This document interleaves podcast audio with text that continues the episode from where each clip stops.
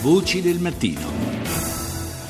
Misurare la quantità delle piogge, neanche a farla apposta, e prevenire i danni con il telefonino. Non è proprio così e non è nemmeno un'app tra le più strabilianti per i nostri smartphone, bensì un progetto del consorzio Raincell Africa in Burkina Faso. La sperimentazione è frutto della collaborazione tra l'operatore di telefonia locale Telecel Faso, l'Università di Ouagadougou e il eh, laboratorio di geoscienze ambientali di Tolosa. Maddalena Santucci ha intervistato la ricercatrice di quest'ultimo, Marielle Gosset.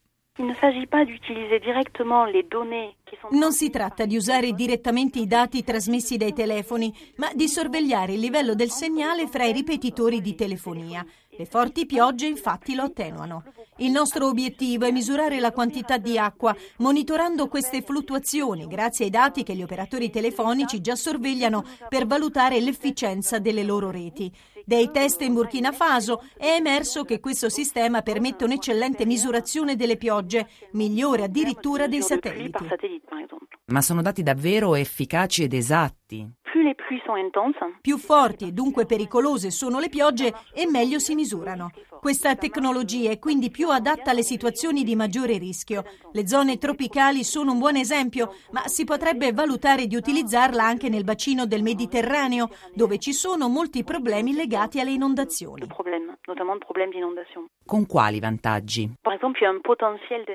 C'è un potenziale enorme per quanto riguarda ad esempio la cosiddetta idrologia urbana, cioè i rischi di inondazioni nelle città. Qui la capillarità delle reti telefoniche permette di realizzare mappe pluviometriche molto dettagliate per avere sistemi di allerta e organizzare ad esempio lo sgombero di certe zone o prendere precauzioni. La sola tecnologia basta per prevenire disastri ambientali o serve anche qualcos'altro? Con questo metodo possiamo offrire la sorveglianza che è essenziale, ma non si può dimenticare la gestione del territorio.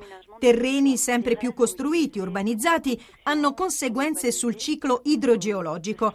Nel lungo periodo la prevenzione delle inondazioni passa insomma da politiche più efficienti in questo ambito, perché non possiamo impedire che piova. Quali sono i costi di questa tecnologia? Potenzialmente zero o davvero minimi, cosa molto importante soprattutto in Africa.